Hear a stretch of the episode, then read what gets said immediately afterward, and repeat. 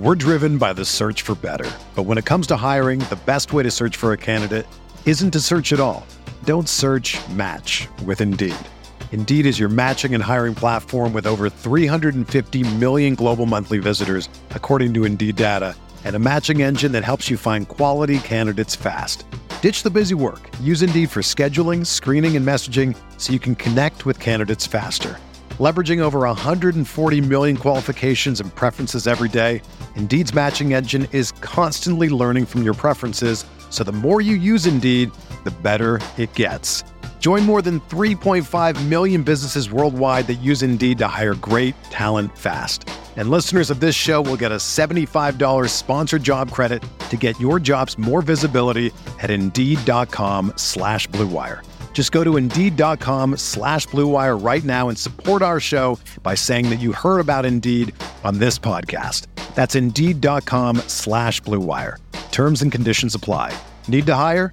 You need Indeed.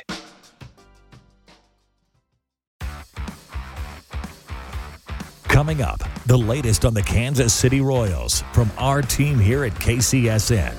All of our Royals content is brought to you by KC Strength and Conditioning, experts in baseball and softball training for kids ages 8 to 18.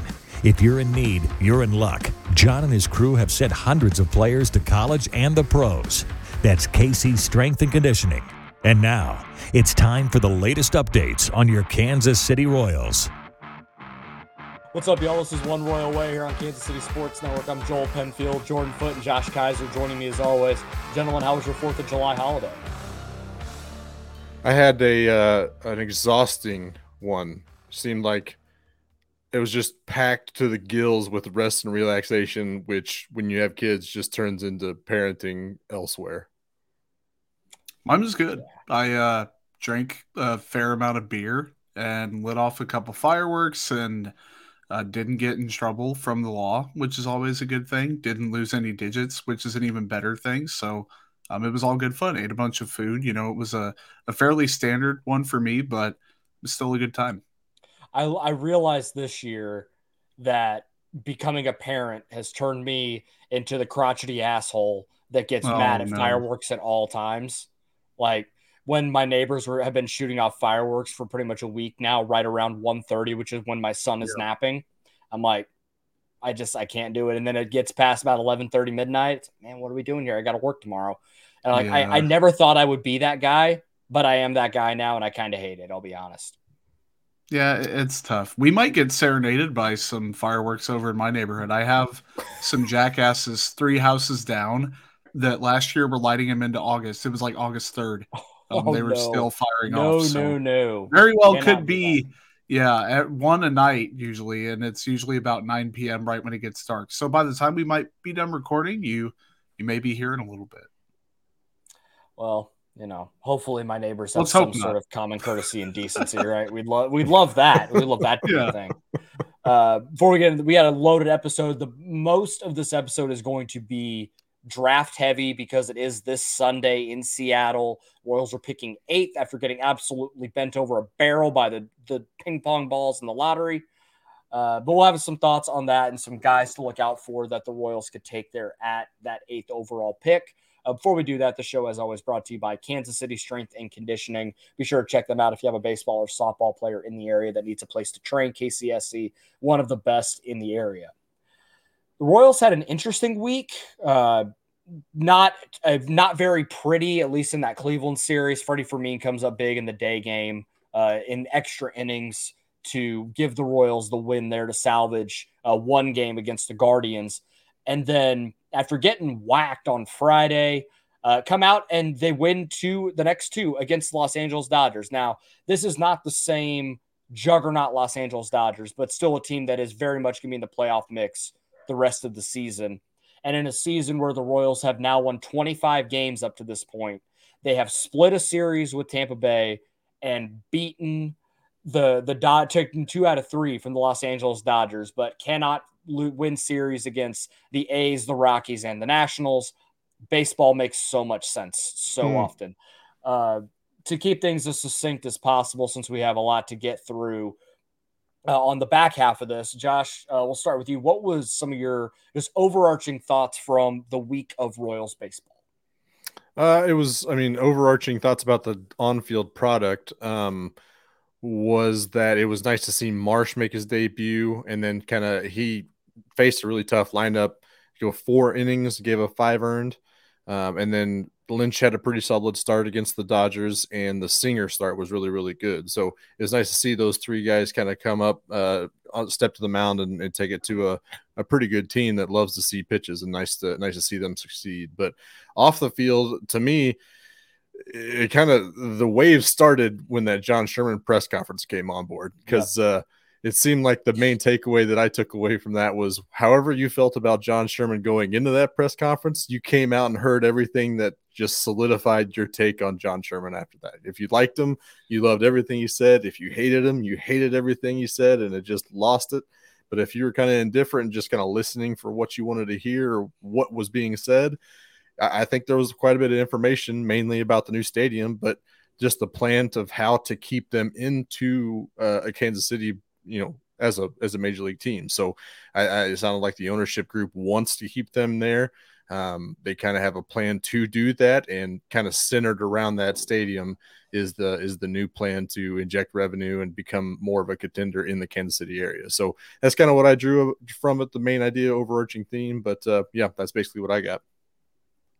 I like it. Um, people, I think Joel said this. People just wanted to find a reason to be mad, and with how bad the baseball team was, they were going to find that reason anyway. Mm. Even if he said, "Hey, you know, stuff's going to change. We're going to do this, that, and the other." Some people be like, "Well, then the kids aren't going to play, and you're going to spend this money." There would have been some people out there that got mad and said, "You don't need to do this. You should be doing that." Like, no matter what, people were going to be mad. What What did they expect him to say? Yes, mm-hmm. we totally expected this team to be bad. I, as the owner, expected this to happen. Um, he did say something along the lines of Q and Picollo knew what they were getting into, which is true. They knew it was going to be a long developmental process and also showed they're not getting fired anytime soon, despite what some people are going to bring up. Um, but he said what I thought he was going to say. Again, people are confirming their priors basically with that. Um, but I, I think you hit the nail on the head. The overarching thing still is about the stadium that has yet to be decided on. I, I think that was my biggest takeaway was I wanted to see some kind of clarity from the the stadium perspective. We got a little bit, but the fact that they're still coming around and it's oh we're still deciding between two locations and we're trying to get this done before the ballot, but the and it's weird how the the Royals are saying we're the ones that are being trying to expedite this process, and the city's dragging their feet, and then the city's turning around and saying the Royals are dragging their feet. Like, and the Chiefs, an, the back and forth with that. I, I was yeah, like, okay. it's just it's just an ugly. It, I'm I don't want this to get ugly. Is my mm-hmm. main takeaway. Is like just find a spot, a plot of land, bulldoze whatever you have to, and get this freaking thing done. Because I just don't want this to drag its feet any longer than it's gonna. Hey, they're just dude. playing the game. Yes. Yeah, I mean, I just, I do not know the inner workings of what it's like to build a billion dollar baseball stadium. Yeah. That's a couple Nobody, sets of zeros that I am not familiar with. Yeah. So I'm not going to try and and have some sort of hard opinion on it. It's just I want to see some kind of clarity and direction. We got it kind of, but uh, but not really.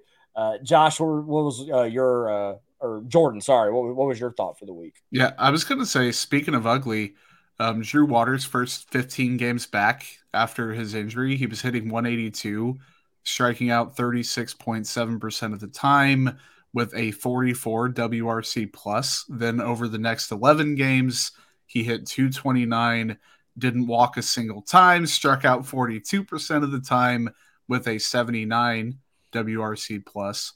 Um, over the last week, though, eight hits and 24 plate appearances, only struck out a quarter of the time on base percentage 458, um, a, a 176 WRC plus. So Drew Waters, man, before the year, I'm pretty sure all three of us were like, hey, he's the guy to keep an eye on instead of Kyle Isbel. Now the team made it pretty clear Kyle Isbel was going to get every chance to be the center fielder. Um, and they're both still with the team. They're both healthy now. But Drew Waters, man, if he can strike out just like 33% of the time, 31% of the time, 30% of the time. Like the closer he can get to that 30 mark, it doesn't have to be 20 or 25. I think the bat will eventually level out. And he's at an 85 WRC plus right now. He can get that up to 94, 95 by the end of the year. I think the defense, I haven't looked at the metrics, but it seems by the eye test it's playing a little bit better um, than it was last year. So I think he's someone to keep an eye on. Again, these are like very uh, brief and segmented kind of setups here with 11 games, 15 games, eight games, but uh, he seems to be settling back in. So Drew Waters, just you mentioned the defense. I already had Savant pulled up. He's already at three outs above average uh, which gotcha. is currently 22nd among all qualified center fielders, which obviously he, he had a little bit of a, a slower start, but in what 30 games to have that kind yeah. of uh, have that kind of number is pretty impressive. He looks like a guy that can handle center field at Kauffman, which I know is a little bit of a question, uh, but he has, has served himself very well there. I, I think the one thing I want to see from him moving forward, I can absolutely live with a 35% K rate as long as there's a walk rate to go with yeah. it. If he's just striking out because he can't make contact, that's one thing. But if he's striking out because he's taking pitches, lasting deep, going deeper in accounts, I think that'll be. I mean, that's obviously the key to most of this offense and most of this uh, at bats. And last year he had like an 11.8% walk rate, I think is what it was in the short and small sample size never really walked a ton in, in the major in the minor leagues. So I don't know if, if this is realistic or not. But if he can keep that walk rate above an eight percent, I will absolutely take a 34% K rate and swallow it and play, you know, with his defense kind of added in there. I'd say that's absolutely something that uh, this team could use.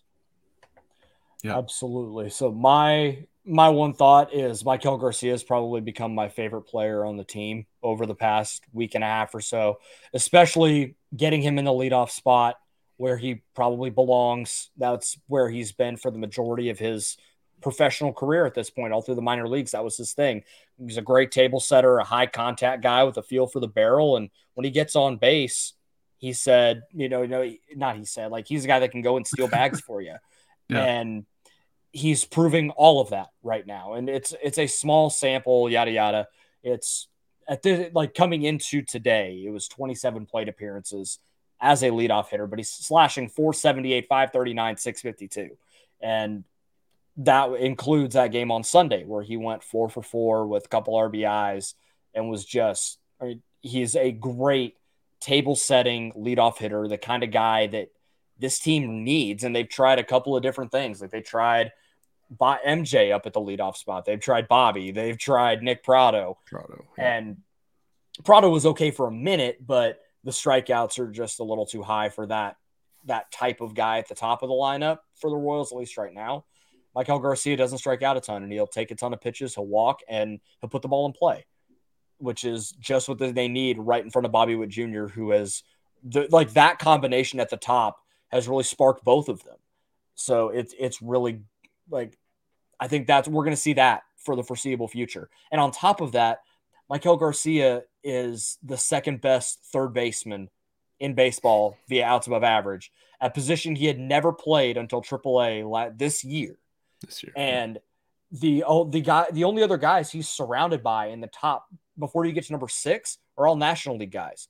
There's a very real chance that Maikel Garcia could pick up a Gold Glove at third base this year if he continues on this pace, which would be absolutely insane. And if he's doing that and he continues to hit the way he has, he might pick up a couple rookie of the year votes too. I'm not saying he's going to win. Like Josh Jung probably has that on lock right now, but that was not something a storyline I had expected coming into the year that he could be like a top five rookie of the year type guy for the Royals this year. He has 13 games less than Luke Raley uh, does for Tampa Bay. Luke Raley has a 2.5 WAR. Josh Jung has a 2.3 WAR on on Fangraphs. Maikel Garcia is at 1.9. He's played less games than both those guys. His WRC plus is less than both of those guys, but his defense is so solid, so good at third base that he is now third in the American League in fWAR as far as rookies go. So there is a very real possibility that if he keeps this up, he's going to be at the minimum top three in rookie of the year voting, which is some kind of draft pick compensation. I can't imagine. I can't remember what it is. I think uh, top exactly. yeah top three is. I think you get a comp pick. Comp pick. Huh. Yeah. Okay. Because the so, Royals just missed out on that. that. with Bobby. With Bobby because yeah. he finished. Was fourth. there was there some kind of opening day roster uh, caveat to that? I can't remember for I sure. remember I something to look into. But I mean, you're talking yeah. about Maikel Garcia potentially being a uh, a top three AL Rookie of the Year in voting at third base at a position that he did not start the year out at, um, at very limited playing time at, and is still absolutely uh, performing to what you know beyond even our standard. I mean, we kind of had pretty big ex- expectations from him to be at least a good shortstop, and I think he's blowing our expectations even out of the water at this point. Yeah, it's the uh, prospect promotion incentive. So that sounds like there was a uh, service time slash availability element with that. Hmm. Um, so I'm not sure Garcia would qualify. I'm trying to hmm. read and talk at the same time, but Joel either did look it up or can push us forward while I keep looking. Yeah, I'm I'm just gonna push us forward into uh, our transactions for the week. The biggest one being uh, came at the end of last week, of course, way after we recorded, but we talked about this being a possibility. Didn't think it was going to happen right now. But Aroldis Chapman, no longer a Kansas City Royal. He was picked up by the Texas Rangers, which is a, a team that we had floated for the previous couple of weeks, a team that desperately needs a true stopper in the back end of the bullpen. Chapman's that guy. The Royals get back Cole Ragans, uh, who has gotten some big league time, mostly been a reliever, uh, but has some starting experience. He is in AAA right now uh, getting. It sounds like they're the Royals are going to stretch him out to start. I bet after like pretty soon after the All Star break, Cole Ragans is going to get a spot every fifth day in the rotation. I'd imagine that is now the case with Zack Greinke going on the injured list today. The Royals rotation is just kind of an amoeba at this point. I don't I don't want to try and understand it. I'm just ready for the All Star break to kind of get some structure back. And then Roni Cabrera 17 year old, kind of a lottery ticket out of the, he's still in the DSL. I don't even think he's made his stateside debut yet. Mm-hmm. Probably won't see that until maybe next year with the complex. But you never know what you're going to get with those types of guys. The return was interesting. We thought maybe they could get a little bit more, but I think the bottom line here is maybe this is the reliever market. And this is the market kind of correcting back as teams for a while, the last couple of years at least, have overpaid for rental relievers just because they want to have a guy like that, especially a more high profile one like Chapman, who's probably the best reliever on the market. I don't so I I'm not upset at the return. I'm not thrilled by it, but it's fine. Like I think they they have they got at least a big league piece and a lottery ticket. To me, that's fine. I'll just be curious to see how the rest of the reliever market p- plays out over the next month to see how the Royals did in comparison there. Yeah, so it seemed like people were ticked off at Cole Ragans being the quote unquote MLB ready guy that didn't really have great results when he last played at the big league level. And then everyone wanted to complain about that. Like when he graduated from their system last September, he was like their 12th ranked prospect. And then Roni Cabrera is the lottery ticket that you should be throwing in in those trades. The guy that makes loud contact, that has decent speed, projects. He's a young guy. Um, and I had talked to you guys in text a couple weeks ago um, that the Royals did get an offer from that same team. Um, and it was for a top 20 prospect that was a pitcher. That's what I was told. Um, now, there could have been, I think Josh brought up maybe you, it was a former top 20 prospect and he was 12th, but also the guy that I was told was closer to 10 than he was to 20. So you're looking at the package it's pretty consistent. And if the Royals see something or saw something in Cole Ragans at the time of that that they wanted him, then that makes total sense. And you get Cabrera and everyone brought up the uh what's the site, the baseball trade values um yeah. that absolutely shat on the trade. And I was like, okay, I tweeted it out and said like context is important here. Cabrera was listed as cash. like it's not even really a, a notable thing. Um, but like people can be upset at the return. They can be upset that Cole Ragans has two uh, blown UCL Tommy John uh, surgeries already.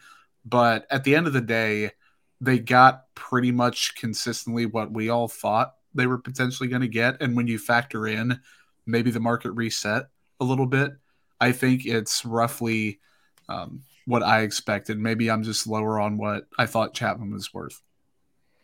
The it does joel i'm kind of with you as i'm curious to see what this does to the reliever market moving forward because naturally if this is it if it is going to be a light reliever market then naturally the Royals have the top two guys at the top of that reliever market. That's just how this seems to work. They have the two best guys that you could possibly deal for at this moment, and they're super cheap to acquire now, apparently, for whatever it is. But I was, I was also kind of on board with it feeling a little light, just basically based off of what I kind of went through a few weeks ago about the returns from last year's season. It didn't seem like he even got the David Robertson haul of like the Ben Brown, who was a 21 year old high A that was doing really well. David Robertson was three years older, three years older, three years older than Aroldis Chapman is now. Aroldis is better, his stuff is better, but obviously there are concerns about both of them holding up through a whole season. So it felt like that was at the the floor of what was going to happen in this uh, this trade market, and to see that potentially less than is definitely a little bit disappointing. I will say that there is but I did kind of see a little bit of potential why. I did look at his last few starts uh, that two in Round Rock and the one in Omaha on Sunday or Saturday or Sunday. Was a makeup on Saturday night, but it looked like he has good stuff.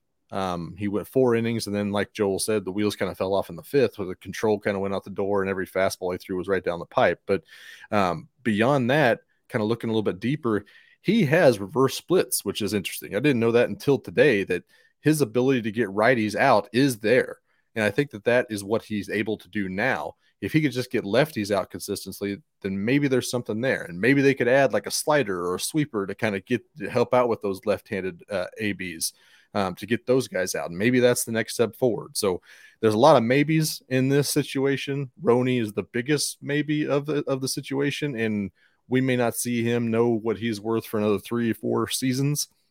Um, and that's really when we start to get a real uh, bearing on what happened this trade. So we're gonna have to be patient to see him, but uh, it is what it is. Um, and let's just wait to see what the Barlow return is. Yep, we're gonna go look at Cole Ragans here pretty soon, I'd imagine in Kansas City. One more note: uh, at, before we recorded last week, Brad Keller had made a uh, had started his rehab assignment in AAA after a shoulder injury. Uh, it's not good to put it lightly. Hey, the second was better than the first. That okay, he still walked. He still walked three. He has not struck out anybody in triple. Well, that's not his mo. Anymore. Wednesday, he had three. He he made an appearance Wednesday, and it was better. And he threw 28 strikes on 49 pitches and went two innings. But like, still. Yeah. He's made progress, but like, yeah, that should have like, been the first one. like, not not after the, fir- after the first two. outing. The first outing, it was a third of an inning. He gave yeah. up two runs. He walked four and yeah. didn't strike at anybody. I'd been faced like seven batters, I think five batters, and he walked four. Clearly working back. Yeah. I don't even know if you're working back. Like truly, I don't know what there is at this point with Brad Keller. Like I don't know what. Sure. Like there are other pitchers that are already coming up to the big leagues and they're not doing what he was doing. Like it's yeah. walk problems have always been an issue for him. I just think he's done. Like I think that I think it's just done at this point. I don't know what to make of it. I wish him the best but I just at this point in the year, like I don't know what the Royals have, like what they have to gain and what he has to gain coming back at this point. I don't know. I, we got a, I mean, we got a couple more. He's going to get shots. He's, he's going to get, get a shot, and he's going to walk a billion dudes, and he it's going to be painful as hell. We're going to take a quick break. We'll be right back. Thanks for listening to KC Sports Network. Make sure you download our new app. Find it on the App Store or Google Play. Just search KC Sports Network. We're driven by the search for better. But when it comes to hiring, the best way to search for a candidate isn't to search at all. Don't search match with Indeed. Indeed is your matching and hiring platform with over 350 million global monthly visitors, according to Indeed data, and a matching engine that helps you find quality candidates fast. Ditch the busy work. Use Indeed for scheduling, screening, and messaging so you can connect with candidates faster. Leveraging over 140 million qualifications and preferences every day, Indeed's matching engine is constantly learning from your preferences, so the more you use Indeed, the better it gets. Join more than 3.5 million businesses worldwide that use Indeed to hire great talent fast. And listeners of this show will get a $75 sponsored job credit to get your jobs more visibility at Indeed.com slash BlueWire. Just go to Indeed.com slash BlueWire right now and support our show by saying that you heard about Indeed on this podcast. That's Indeed.com slash BlueWire. Terms and conditions apply. Need to hire? You need Indeed. With threats to our nation waiting around every corner, adaptability is more important than ever. When conditions change without notice, quick strategic thinking is crucial. And with obstacles consistently impending, determination is essential in overcoming them. It's this willingness, decisiveness, and resilience that sets Marines apart. With our fighting spirit, we don't just fight battles, we win them. Marines are the constant our nation counts on to fight the unknown. And through adaptable problem solving, we do just that. Learn more at marines.com. Entertain, educate, inform. KC Sports Network. Welcome back. Quick couple other transaction notes here. Angel Zerpa is making a rehab assignment. He we talked about that last week, a couple weeks ago that he was in double A. Now he's in triple A. Mixed results, but the strikeout numbers are up for him, which has not necessarily been his MO throughout the minor league. So that's been really good to see. The walks, I totally understand. And also the ABS system is super flawed in triple A. So I take a lot of the walk numbers with a grain of salt. Alec Marsh got promoted. He started tonight he's been fine. Nothing. He's about what we thought he was going to be. Like the stuff is good enough to get strikeouts. The command is not great, so he's going to walk some dudes. And when he leaves that fastball right down the middle, it's going to get hammered. That we've seen little bits of all of that, but at this point, I, am cool with the Royals giving him a shot. Frank Mozzicato got promoted to high A, uh, which was a long time coming. The Royals needed to make that happen. I realized I actually saw the Columbia Fireflies said he is their all-time strikeout leader. Like I think it was 174 strikeouts. Yeah. Um, I know. Whoa. Well, because how often do dudes repeat lower? Yeah, especially guys true. that are like of hmm. that caliber. But yeah. you know, essentially, it was one full season when you think about it, because he debuted. I think it was like the beginning of June of yep. 22, mm-hmm.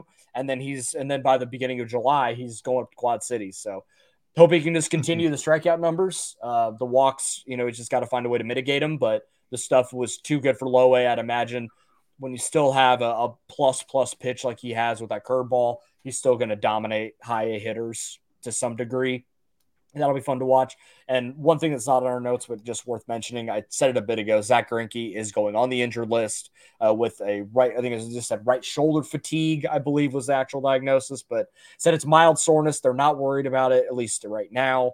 Uh, they're hoping that he can sit and then come back after the All Star break. Dylan Coleman comes back up, who still walking a ton of dudes in AAA, but the strikeout numbers have been better as of late, and the walks have come down in his last two outings. So good to see him back. Hopefully, he's able to get back to his 2022 self and move on from there.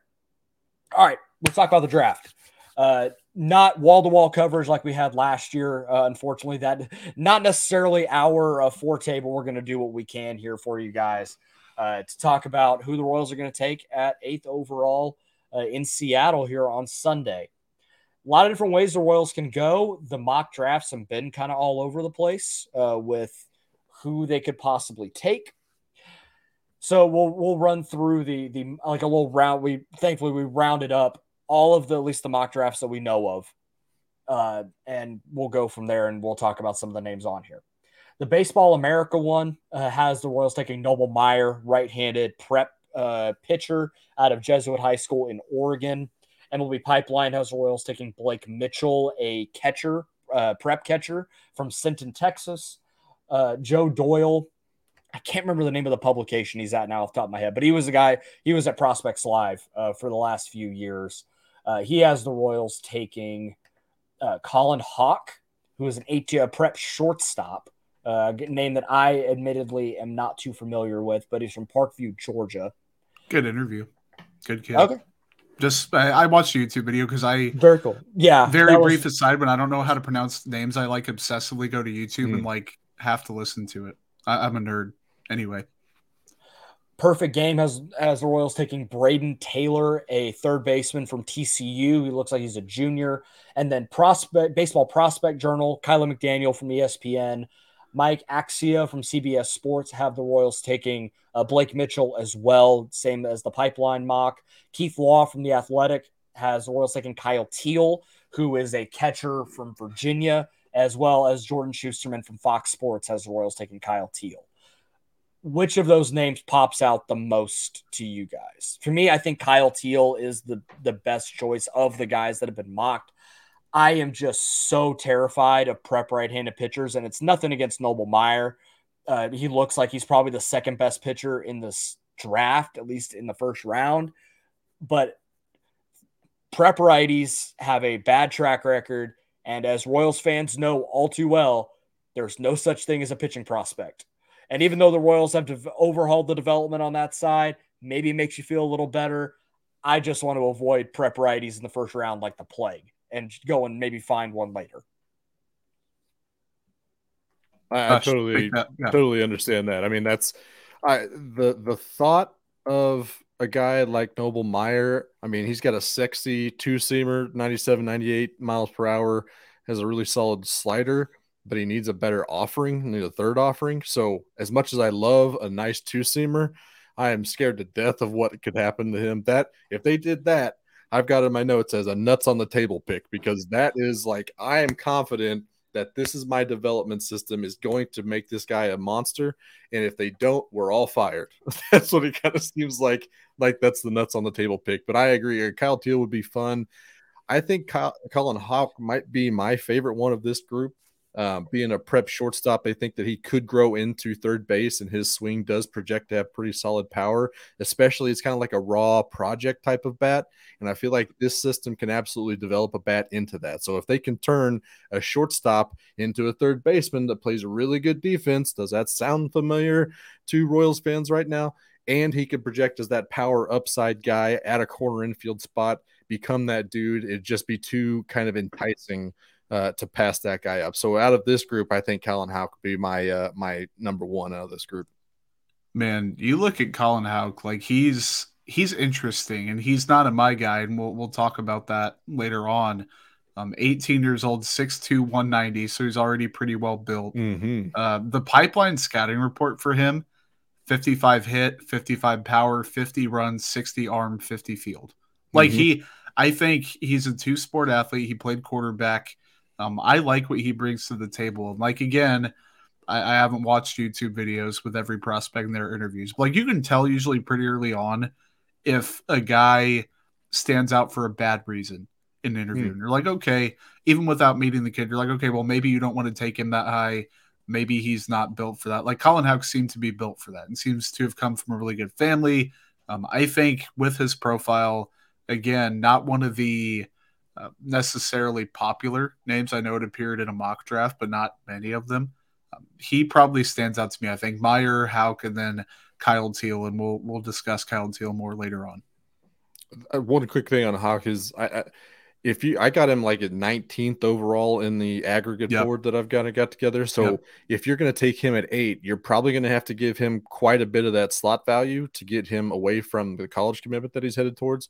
But he at least has that upside to be able to justify it to me. If you can tell me that this is a project guy that we're going to attach ourselves to, we're going to get him in the cage, make sure his hit tool is fine, and mm-hmm. then be able to develop that power as you go. I'm fine giving full slot to a guy like that, as opposed to another one of these preps that kind of maybe has a little bit higher, safer floor, and you're going to give him a ton of money at 16th, 17th overall at the 108. I can. That's going to be harder for me to swallow because I want upside. I, out of this draft, I want upside. Period. That's a, a good kind of segue. Like I know I put this in the notes as an idea, but you really hit the nail on the head. Do we want to talk for like two or three minutes, like slot savings and spending? Like Josh was... mentioned the upside. Like I know you guys probably have very like if I were GM, I'd do this or focus on this. Mm-hmm. Um, do you have like any go-to draft strategies you would personally execute? I think well, what's weird is like the last couple of years, the Royals ne- haven't necessarily had a tendency sure. when it comes to how they've drafted. Like they went obviously like you know no doubt pick with Bobby Witt Jr. and then they went and kind of they tried the no doubt thing with Asa Lacy and obviously that's blown up in their face. But again, no such thing as a pitching prospect. And then they go in the complete opposite direction under slot Frank Mozzicato at seven and to go get him to then take those savings and get Ben Kudrna, Shane Panzini, Carter Jensen. And then this past year, they get Gavin Cross. They took him at full slot. So it's not like we have an idea of what they're doing. And just to talk about the slot value thing for maybe people that are either unfamiliar or they don't know. So every pick in the first 10 rounds, there's 20 rounds of the MLB draft now. Every the first 10 picks, every pick has a slot value to it, and every team spends has X amount of money to spend on those 10 picks, and they can move that money around however they see fit. I believe the slot value at eight for the Royals is 5.9 million. I might be wrong, but I think it's right in that range, like five, like 5.96 million. So the Royals could take a guy and just give him that, say, six million, just for the ease of, of talking. Or if there's a guy they like on their board that they think fits in their system perfectly, like I'll go down here and say like uh okay, like Enrique Enrique Bradfield Jr., a name sure. that, that people know. You're pro like Enrique Bradfield Jr. is on the MLB pipeline board is 21. So say he's there at, at 18 or whatever. He's not going to get anywhere close to five million dollars. The Royals could say, hey, we'll take you for five. They save a million bucks and kick that money down the line for their second or third round pick or whoever it is, a guy they think has some really good value, a guy that maybe is a little lesser known, but has a solid, you know, a, a much more hard uh, commitment to college that maybe they can entice him to come pro rather than he goes pro, goes to college, whatever it is. Like there, there's a variety of reasons that teams do it. And I just want people to understand, and I will hammer this point home probably every year. Just because the Royals possibly take a guy under slot does not mean the Royals are being cheap. It does not mean the Royals are trying to, you know, cheap Walmart things and and just because they're afraid to spend money. They're spending the money anyway. They're just moving it around to different picks. It does not mean they're being cheap. That was Again, I repeat, it does yeah. not mean the Royals are being cheap. that that was my main point. I don't have anything else. I was hoping one of us would bring it up. That that was my point. Josh, you have anything on philosophy before we move on?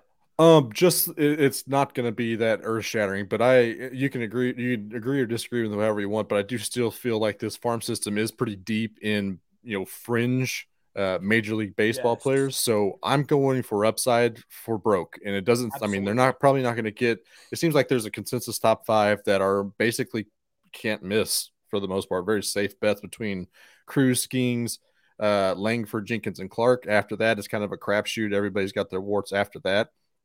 Uh, the value seems to be in college bats in this draft class. So I can see them kind of taking one of those dudes that they could potentially fast track.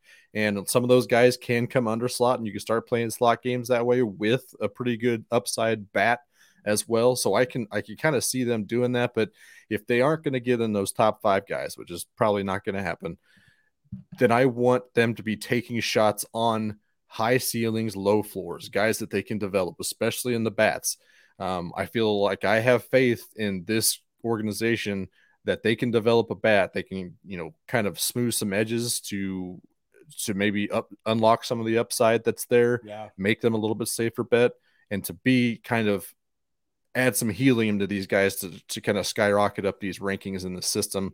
Um, I think that's where the the the gamble will be with this organization. So that's where I would go is is give me some risk uh, to hit some of that upside if we can. I can't believe how screwed the Royals got by the lottery. Like it's I'm so looking bogus. at this and at least the, like these top five, I'm like, oh, they had. Yep. I think they had the third best odds for a top pick, and they ended up eighth. and like it's not like the dude like it's just like the dudes that are there in that six to ten range, like they're fine, they're good players. They're yes, you know yep. they're going to be big leaguers, but like Skenes is the best pitching prospect we've seen since Strasburg. Dylan Crews is like, you could plop that dude in AAA right now, and mm-hmm. he's going to go and produce. Langford is a legit right-handed power bat. Yeah. Walker, Jenkins, and Clark are some of the best prep guys we've seen since like Bobby. Basically, it's like ah, and the Royals are going to miss out on all of them. It sucks. Mm-hmm. Well, we're going to talk about some of our my guys for the uh, 2023 draft here right after this. Thanks for listening to KC Sports Network. Make sure you download our new app. Find it on the App Store or Google Play. Just search KC Sports Network. When you need mealtime inspiration, it's worth shopping Kroger, where you'll find over 30,000 mouthwatering choices that excite your inner foodie. And no matter what tasty choice you make, you'll enjoy our everyday low prices, plus extra ways to save, like digital coupons worth over $600 each week. You can also save up to $1 off per gallon at the pump with fuel points. More savings and more inspiring flavors make shopping Kroger worth it every time. Kroger, fresh for everyone. Fuel restrictions apply. Everyone is talking about magnesium. It's all you hear about. But why? What do we know about magnesium? Well, magnesium is the number one mineral that 75% of Americans are deficient in. If you are a woman over 35, magnesium will help you rediscover balance, energy, and vitality. Magnesium supports more than 300 enzymatic reactions in your body, including those involved in hormonal balance. From functional medicine doctors to mental well being and female hormone experts, we all know that magnesium is the one mineral to improve all aspects of well being and health. But which one? Magnesium Breakthrough from Bioptimizers, the trusted choice recommended by leading experts with seven best absorbed forms of magnesium to ensure your body receives the support it needs for overall well being. Go to bioptimizers.com slash balance today and use code BALANCE10 for 10% off. Support your journey to wellness at B-I-O-P-T-I-M-I-Z-E-R-S dot com forward slash balance. Magnesium Breakthrough from Bioptimizers, your foundation to optimal health and vitality. Entertain, educate, inform. KC Sports Network. So we're gonna do our uh, my guys for the 2023 MLB draft, and this is like guys that realistically the Royals could take at eight. I would love to do a 10 minute diatribe on Paul Skenes, uh, but I obviously am not going to be able to do that because he will not make it past number two. We'll do it when they get him at eight. We'll, we'll do it on the back end if is it going to be like a Laremy Tunsil gas mask situation? No. Like in, in, order for them, like if, they're going to have to do some messed up stuff in order for him to so fall bad. down the pick. Yeah. If the Royals somehow manage to get Paul Skenes at number eight, I will run from my house to Kauffman Stadium and find a way to give Danny Ontiveros and JJ Picollo a hug because mm-hmm. that would be the most unbelievable steal of all time. Uh, it's not going to happen, folks. I would love it for, for that to happen, but it won't. Uh, Josh, we'll start with you. Who's uh, who's one of your guys? We each have two on our list here. You'll we'll go around so at a time. Yeah, so Josh, Jordan, and then me, and we'll we'll work it around. Okay, uh, I'll start with uh, a guy that uh, our guy Alex Duvall at Royals Farm Report tweeted about today. Did a little mock draft of a scenario, and he came up with Enrique Bradfield Jr. And the comps on him are Juan Pierre, and you had me at Juan Pierre on that front. Love He's Juan a Pierre. true center fielder, traditional leadoff guy, good approach, great bat to ball skills, got a great command, really good defensive, and he's a speedy, speedy guy. He can handle the dimensions of Kauffman Stadium. Whether they'll be in the stadium at that time will is up to be uh, up to uh, decide by the voters here. But I feel like he's a traditional guy, left-handed bat that could roam those outfielders, man center field for a long time. The power is not there, and that is a problem. I don't know if there's any hope of there being power there, not, but if you can really. do everything else there, contact, approach, speedy, great defense, his arm's not much, but if you can check all those other boxes, you've got a good player on your hands. And there's rumors of him potentially going under slot um, to, to, to leave uh, college. So I think that's a possibility, and I'd be ecstatic if they went after uh, Enrique Bradfield Jr. His floor is like two and a half, three wins. Like I think so too. Yep. Because the defense is so elite and like the bat is good enough like he can stick around. If he is an like 85 to 90 weighted runs created plus guy, which I think with his contact ability is certainly feasible. And it's probably going to get boosted too, like because he has a little bit of gap to gap power. Like he just hits a ball toward right, toward left center at Kauffman. He's getting too easy. He's a legit 70, possibly an 80 grade runner and a true 80 grade center fielder. And the Royals have like made it known in the past they're willing to sacrifice some offense for yeah. elite defense in center field. And that's the type of dude you could probably put him in the lineup by middle of 25 if he hits enough because the defense is just going to be so good. I've got Kyle Teel, big Kyle Teel, as my number one guy. Um, I'm the antithesis of Josh. Like he wants upside. I like Kyle Teel has upside. Don't get me wrong, but like I want as safe of a bet with my two guys as I can get.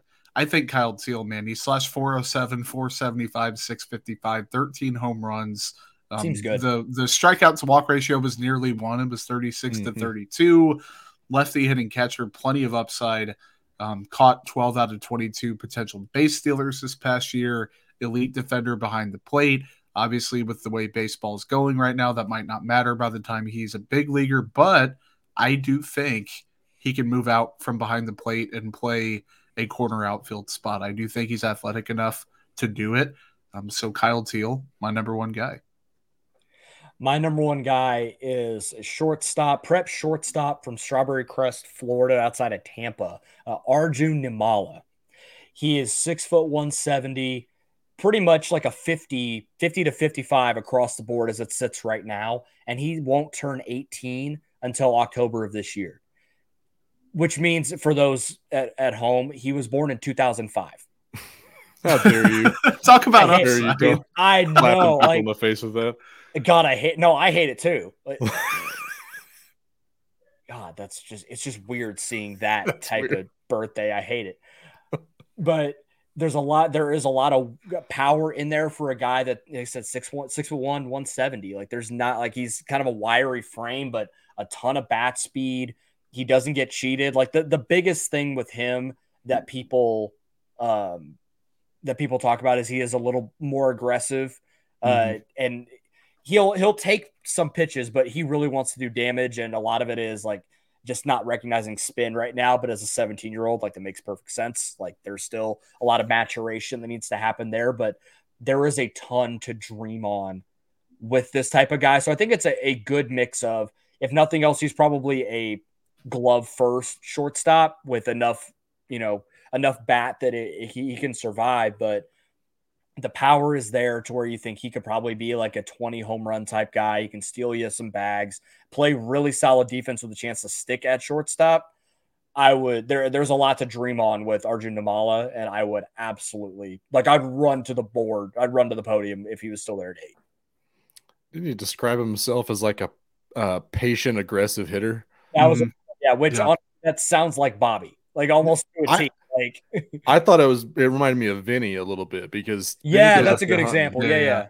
So I feel like they could they could bond over being patiently aggressive. I'm I'm into that, and it seems like that might be Zumwalt's you know what, uh, what yeah, he wants to do. He wants sure. guys yeah, hunting, so. like if the pitcher throws you your pitch 0-1, go tee off. Go get it. Yep, hundred percent. Um, let's talk about my philosophy of drafting upside. I think one of the biggest volatility profiles in this draft class is Hurston Waldrop. I love uh, him. out of Florida. Mm-hmm. Uh, frontline starter stuff if he can command it. He's got a, a, uh, fastball that can touch 99, but it goes very straight. Um, talking to talking to uh, Alex Duvall about him earlier tonight. That uh, yeah, he, he kind of reminds him of Alec Marsh a little bit, but he's got the power fastball. He's got a good 12 to six. He's got the slider. He's got a good split.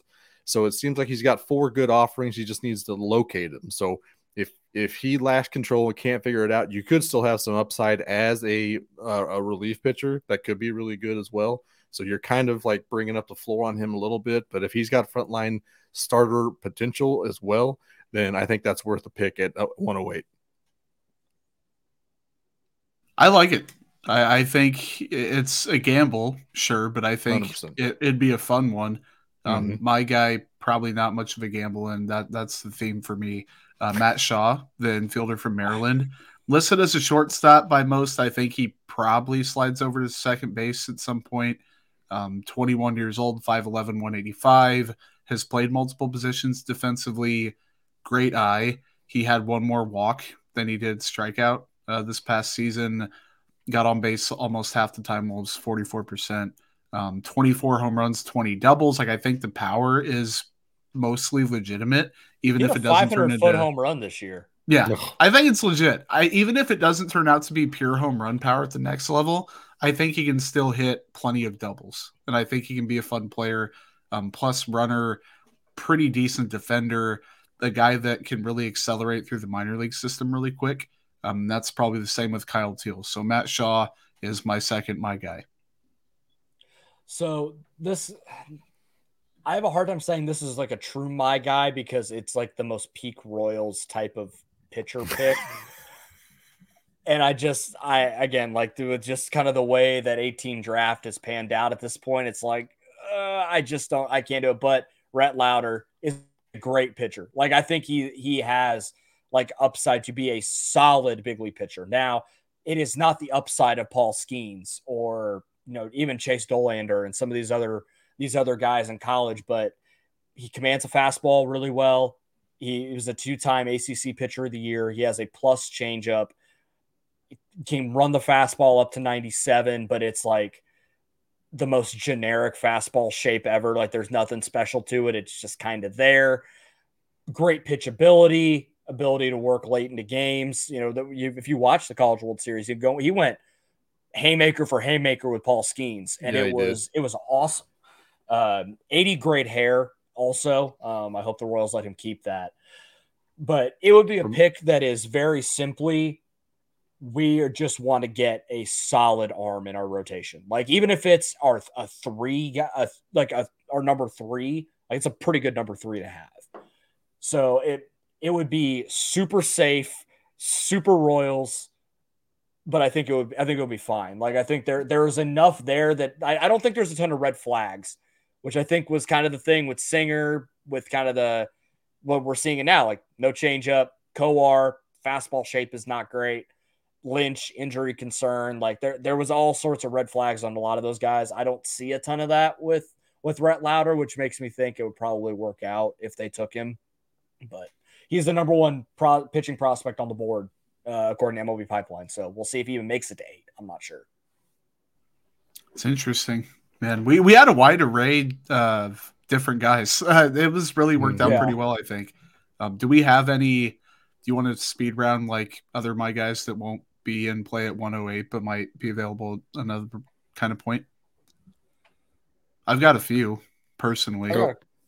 All right, I got uh, Cade Kuehler. I know that Royals Farm has talked about him ad nauseum. Two seven one ERA, ninety one strikeouts and twenty two walks in seventy three innings. Really good fastball slider combo.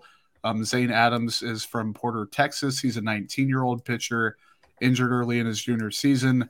Fastball sits like 91, 92, can hit mid 90s. Curveball, I think, is one of the best in the class. Change up with solid bite.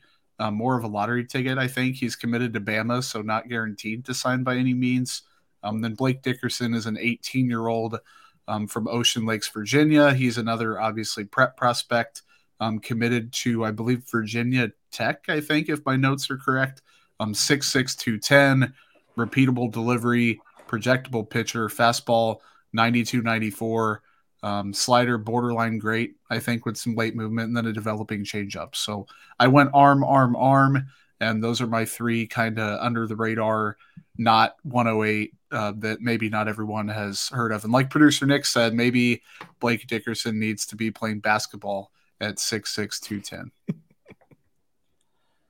Um, another guy that I, I, really like is Brock Wilken from Wake Forest, another mm. Wake Forest guy. Uh, there's no way that he gets past like 20, but I'm just like 6'4, 225, mammoth power.